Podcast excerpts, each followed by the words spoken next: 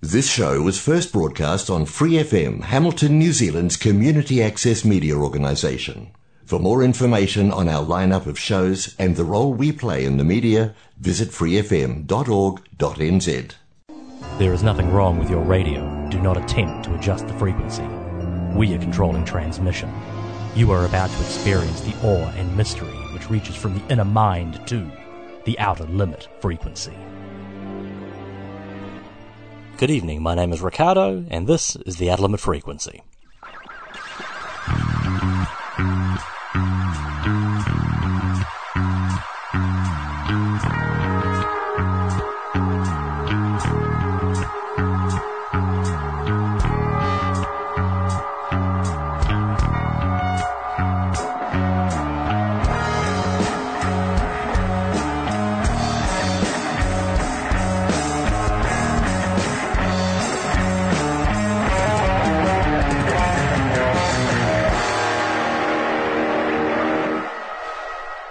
Given that modern music appears to be in a constant state of cross pollination, it's hard to recall a time when different genres kept their distance from one another. A quick look at the charts over the past few years reveals hip hop producers slumming it with indie bands, rappers living out their rock and roll dreams, or even winning country music awards. It's weird, yet refreshing. Because of course this was not always the case. Back in the early 80s, rock and hip hop were treated like mortal enemies, and if it had not been for a few enterprising souls, this oppositional stance might have carried on indefinitely. On tonight's episode, I'll be looking at an unlikely marriage made in heaven when rap met rock. It should come as no surprise that the earliest step towards a collaboration between these styles came from the hip hop side of the equation. In 1984, rock was bloated and had worn out any welcome it had had in popular culture, but hip hop was still in its infancy, and the early participants worked with whatever they could get their hands on. Like Run DMC, who caused waves with a song called Rock Box. It didn't sound quite like what everybody else was doing at the time, and it wasn't long before LL Cool J released Rock the Bells that had some similar ideas, and it was also successful because it turns out that the easiest way for early rap artists to make it big was by aping rock's most lizard-brained pleasing element, the guitar riff. Objectively, it was only a very small innovation within the genre, but it was one that had far-reaching consequences. The result was an edgier sound coming from urban America that hit harder than ever before and could potentially reach a completely new audience, even if it may not actually appeal to them necessarily. And since I've been talking for quite a while now, I think it's high time we acknowledge those two tracks I mentioned earlier. Rockbox by Run DMC, which will be followed by LL Cool J's Rock the Bells. Run, run, DMC. For you, fresh, fresh funky fresh,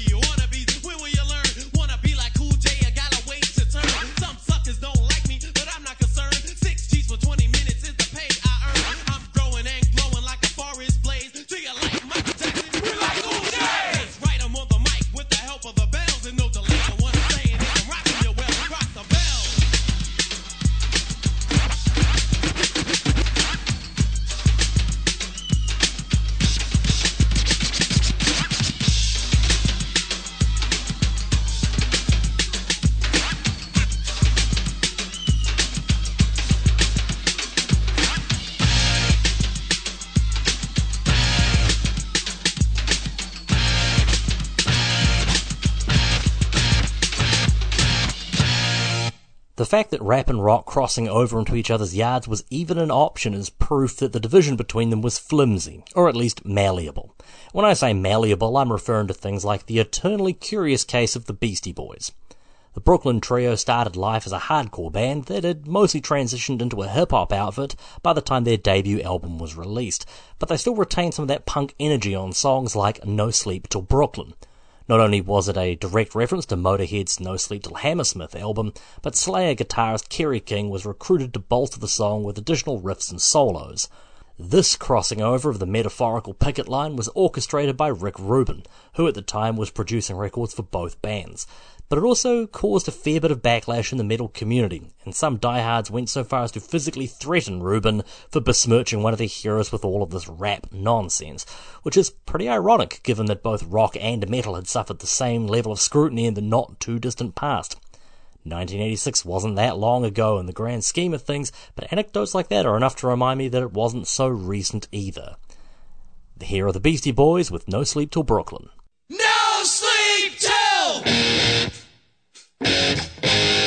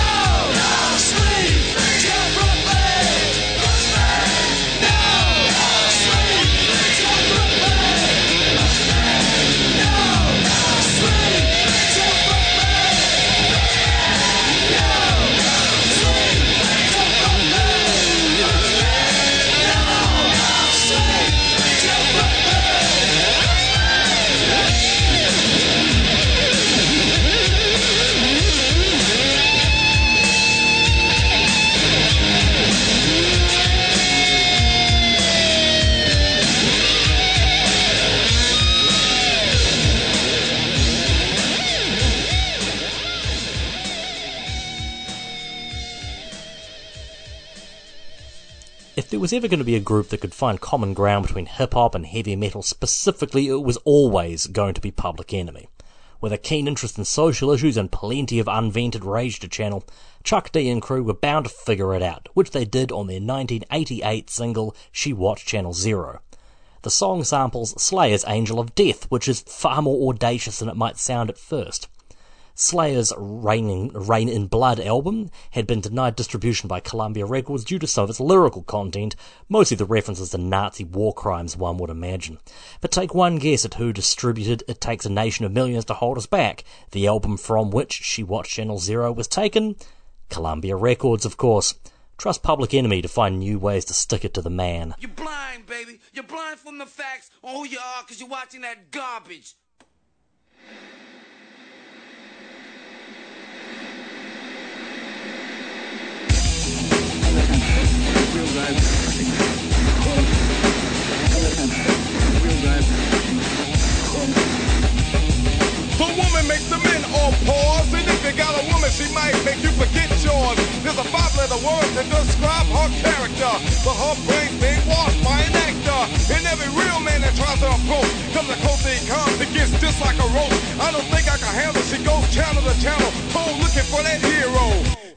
Channel Zero. She want, she want, she want,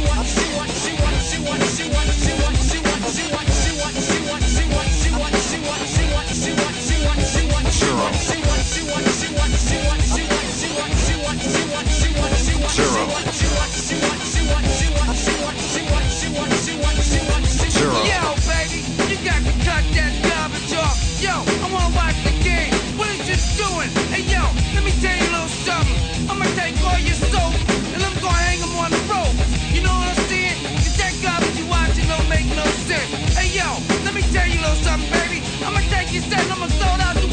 G. Two seven five four eight. She watched. She said all added up to zero and nothing in her hand. She turns and turns and she hopes the soap. Off for real, she learns that it ain't true. No, but she won't survive and rather die than lie. For the fool for some dude on the tube. I don't think I can handle. She goes channel to channel, cold looking for that hero. She watched Channel Zero. She want, she want, she want, she want, she want, she want, she want, she want, she want, she want, she want, she want, she want, zero.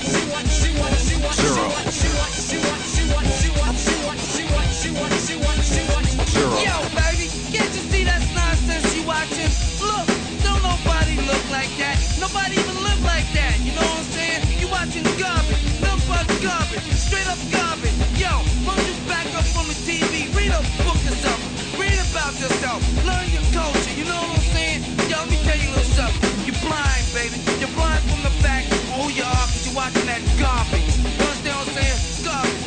You? Garbage. You're blind, baby. As demonstrated by the track so far, New York's hip hop wasn't afraid to make moves towards sounding more rock. But over in California, rock bands found a new groove that was inspired by hip hop's idiosyncrasies. Bass lines were getting funkier, drums were tight in the pocket, and vocals were becoming noticeably more rapped. Fishbone, No Doubt, and Suicidal Tendencies were prominent players in that movement to make rock reach out to hip hop to find the rejuvenated new sound they were lacking. And obviously, the most famous of this cohort was Red Hot Chili Peppers, admittedly in quite a different form than they are today, and with a very different attitude. Back in 1984, the original Funk Punks made a splash with their debut album. It was a raw expression of a band that would take decades to mould itself into the chart topping rock aristocracy they are now. But all the way back at the start, all they wanted to do was get up and jump. This is Red Hot Chili Peppers with Get Up and Jump.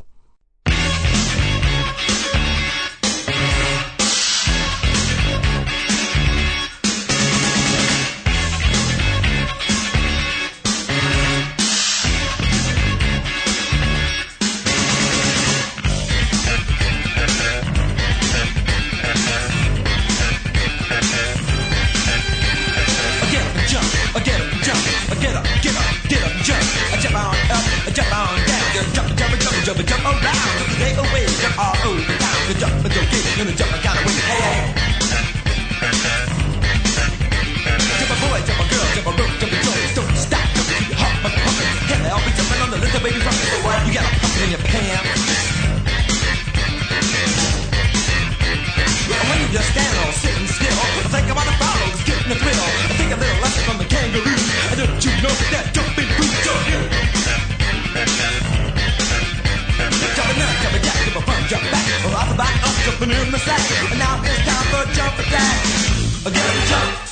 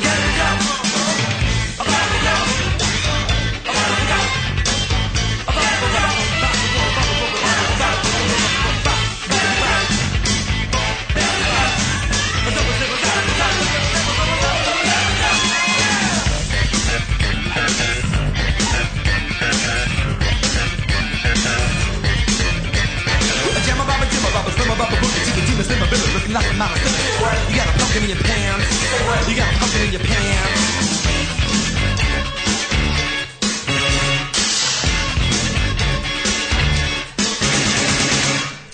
Faith No More had been around for quite some time before hitting it big with the track Epic in 1989, but in more embryonic forms and with less famous names, they had been around that same California punk rap rock scene as the Chili's, and they toiled away in several rapidly changing formats, releasing two-ish albums with singer Chuck Mosley before he left the band in 1988.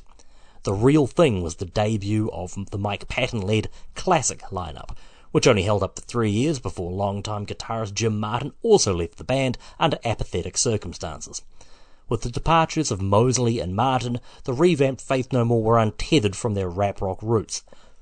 Thusly, I still regard Epic as the pinnacle of this band's potential, any version of the band at that, of producing a rap rock home run.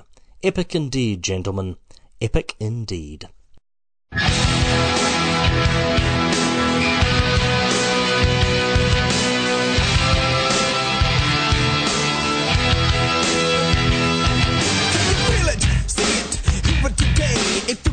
You it doesn't matter anyway.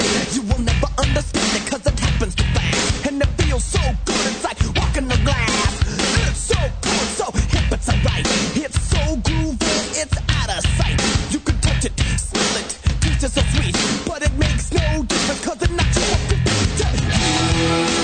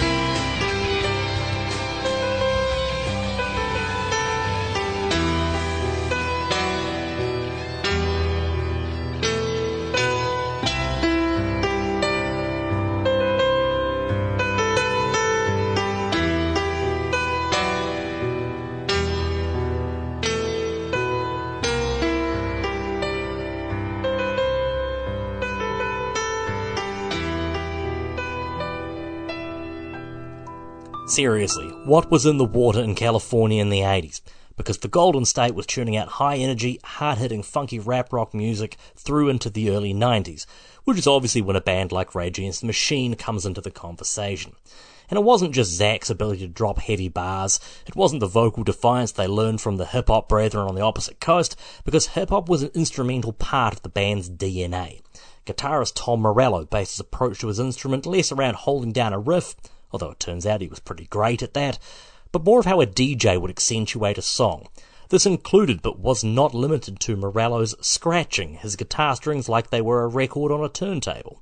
And one of the most famous examples of this technique appears on People of the Sun from Evil Empire.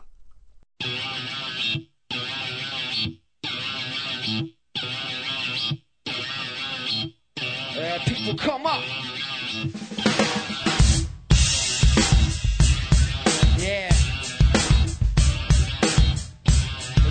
bass up on this one. Check it. Since 1516, minds attacked and overseen. Now call them the ruins of this empty dream. With their borders and boots on top of us. Pulling out on the floor of the toxic metropolis. But how you gonna get what you need to get? The gut eaters, blood drenched, get offensive like that. The fifth sunsets get back proclaimed. The spirit of Guatemala alive and untamed. Now face the fog, now blasting out your speaker.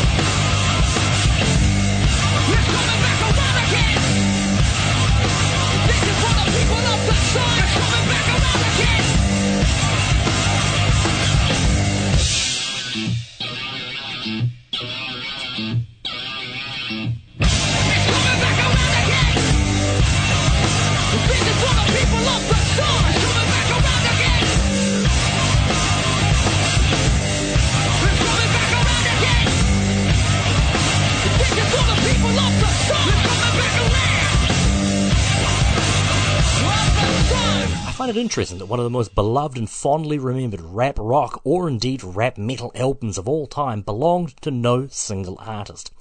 Rather, it was the soundtrack to an extremely forgettable action crime movie called Judgment Night.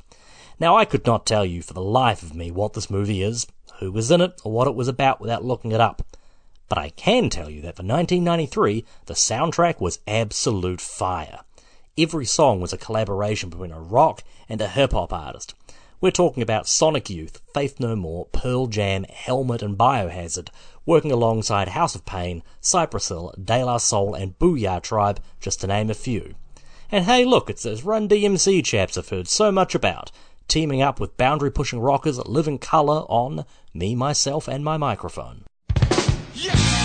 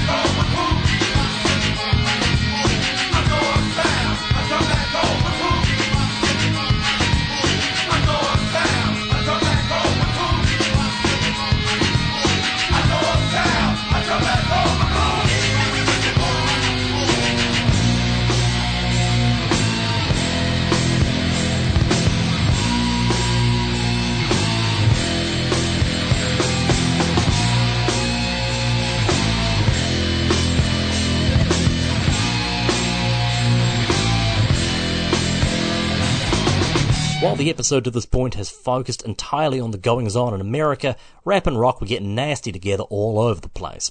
Bands like Clawfinger and Urban Dance Squad made their names around Europe with a style that was influenced by their American counterparts while still providing a local flavour that was entirely their own. And the exact same story was playing out in South America, South Africa, Australia, and even here in New Zealand.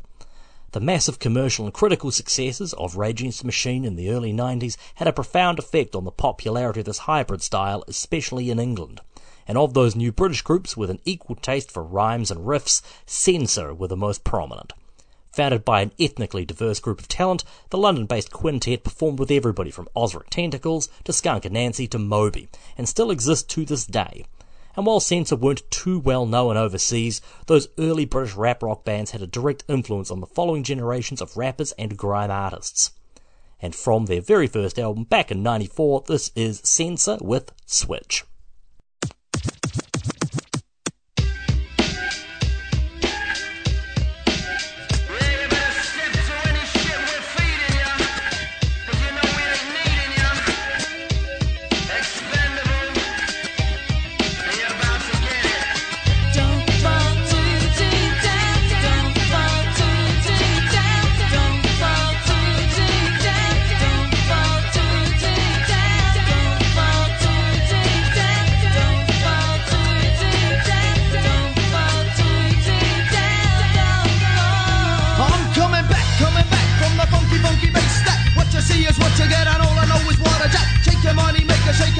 Now. Give me a couple of minutes and I'm gonna show you all again.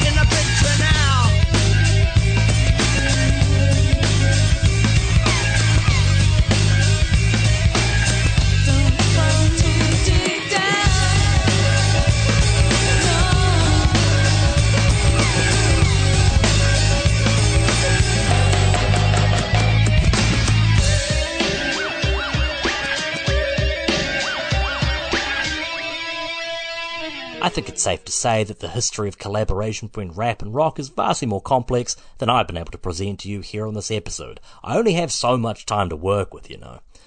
If only some enterprising soul would be kind enough to attempt to summarize the entire saga for me. Oh, hi, handsome boy modeling school. Yes, the alternative hip hop duo from the early 2000s had done just that, as they were uniquely positioned for such a task. Headed up by two well travelled DJs, the group's two albums liberally feature guest artists from both sides of the conversation, which is why this album was my personal entry point into the wide world of hip hop. On their White People album, Handsome Boy offer a brief overview of rap rock's history on the track Rock and Roll Could Never Hip Hop Like This, and they brought some big names to the party. Jazzy Jay, Rahzel, Grand Wizard Theodore, aka the godfather of record scratching, and Linkin Park. White People is a strange album, y'all. I am the original DJ Jazzy Jay from the Mighty Mighty Zulu Nation. Hey, first, um, say my name is um, original scratch creator Grand Wizard Theodore. For those who don't know, I started back out in 74. Afrika Bambaataa, Disco King Mario, Kool Herc, Grandmaster Flash, and you know, some of the pioneers that did it back then, you know. Hip hop is universal, man. It all depends upon what you do. Hip hop is like what you would call the bastard child of a lot of different forms of music. I just feel good that a lot of rock bands are like are like recognizing, you know, the culture. We used to play these beats because they used to drive us on the dance floor. And people don't really know that as a rock record until like the guitars come in and stuff like that. We didn't have no hip hop beats back in the days. We had to take it from everywhere we can get it from. They're just trying to take it to another level. That's what keeps the music new and keeps it fresh. As far as you know, rock is concerned, man, I think rock is you know a big part of hip hop, man. Rock help influence hip hop. Hip hop help influence the world.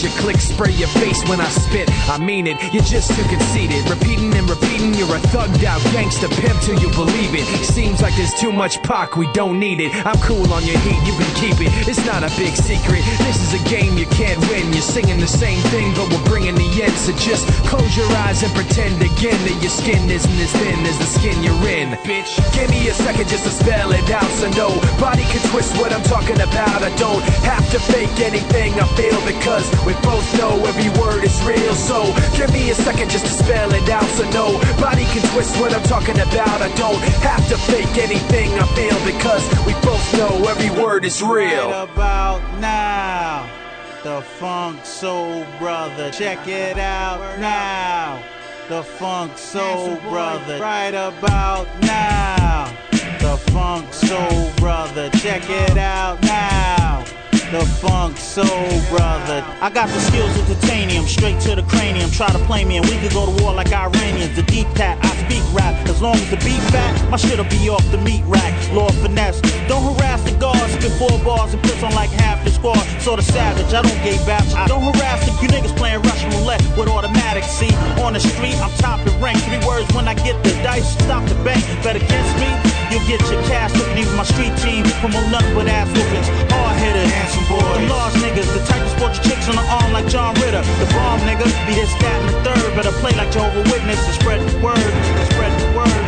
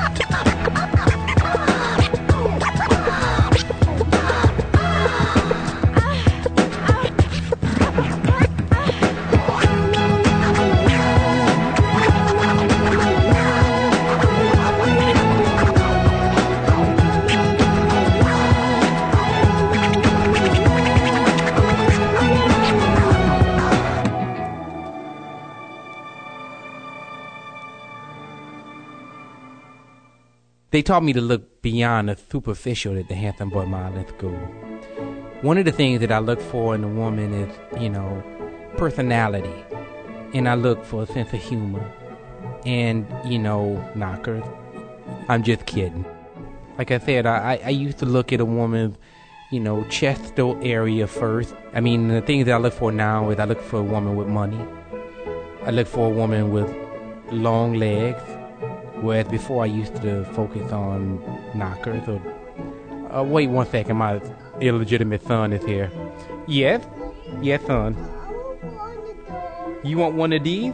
Well, you have to go to the Handsome Boy Modeling School and you can get one. Okay? Okay, Daddy's got to work some more now. You go back over there and sit in the trailer. Now, in the saga of when rap met rock, there is one key name that has been conspicuous in its absence thus far from the episode, or rather, one key letter. The impact that Ice T's body count had on hip hop, gangster rap, and rap metal is truly incalculable. Which begs the question what inspired a successful, well respected rapper from Jersey to start fronting a full blown metal band? Well, I reckon we let Ice T explain that one in his own words, just before absolutely blitzkrieging a cover of Raining Blood. Ice. Explain body count. Body Count is a band I put together just to let one of my best friends, Ernie C., play his guitar. He's always been playing guitar. We all went to Crenshaw High School together in South Central Los Angeles. And I had the idea let's make a metal band, let's make a rock band. Because I had been to Europe and I noticed that the kids would mosh off of hip hop. So we put the band together and I used the three bands that were my favorites at the time to set the tone. We used the impending doom of a group like Black Sabbath, who pretty much invented metal. The punk sensibility of somebody like Suicidal, who basically put that gangbanger style from Venice, California into the game. And the speed and the precision of Slayer, one of my favorite groups and always will be.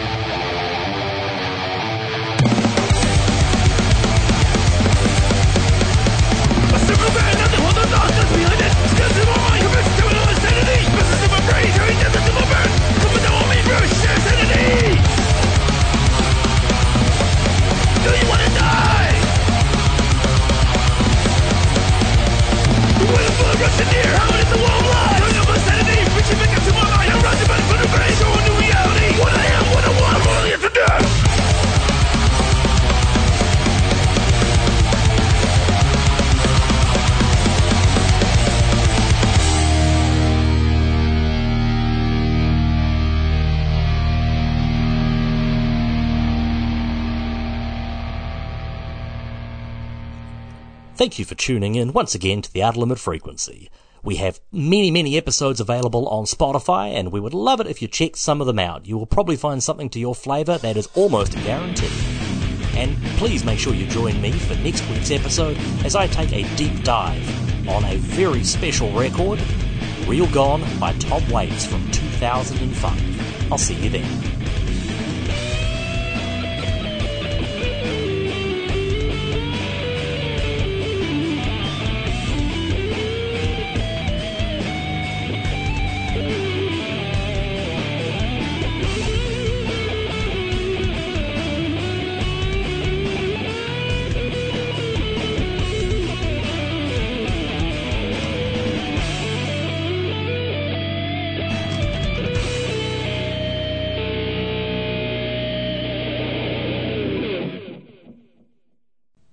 Episodes, use the accessmedia.nz app for iOS and Android devices, or subscribe to this podcast via Spotify, iHeartRadio, or Apple Podcasts. This Free FM podcast was brought to you with support from New Zealand On Air.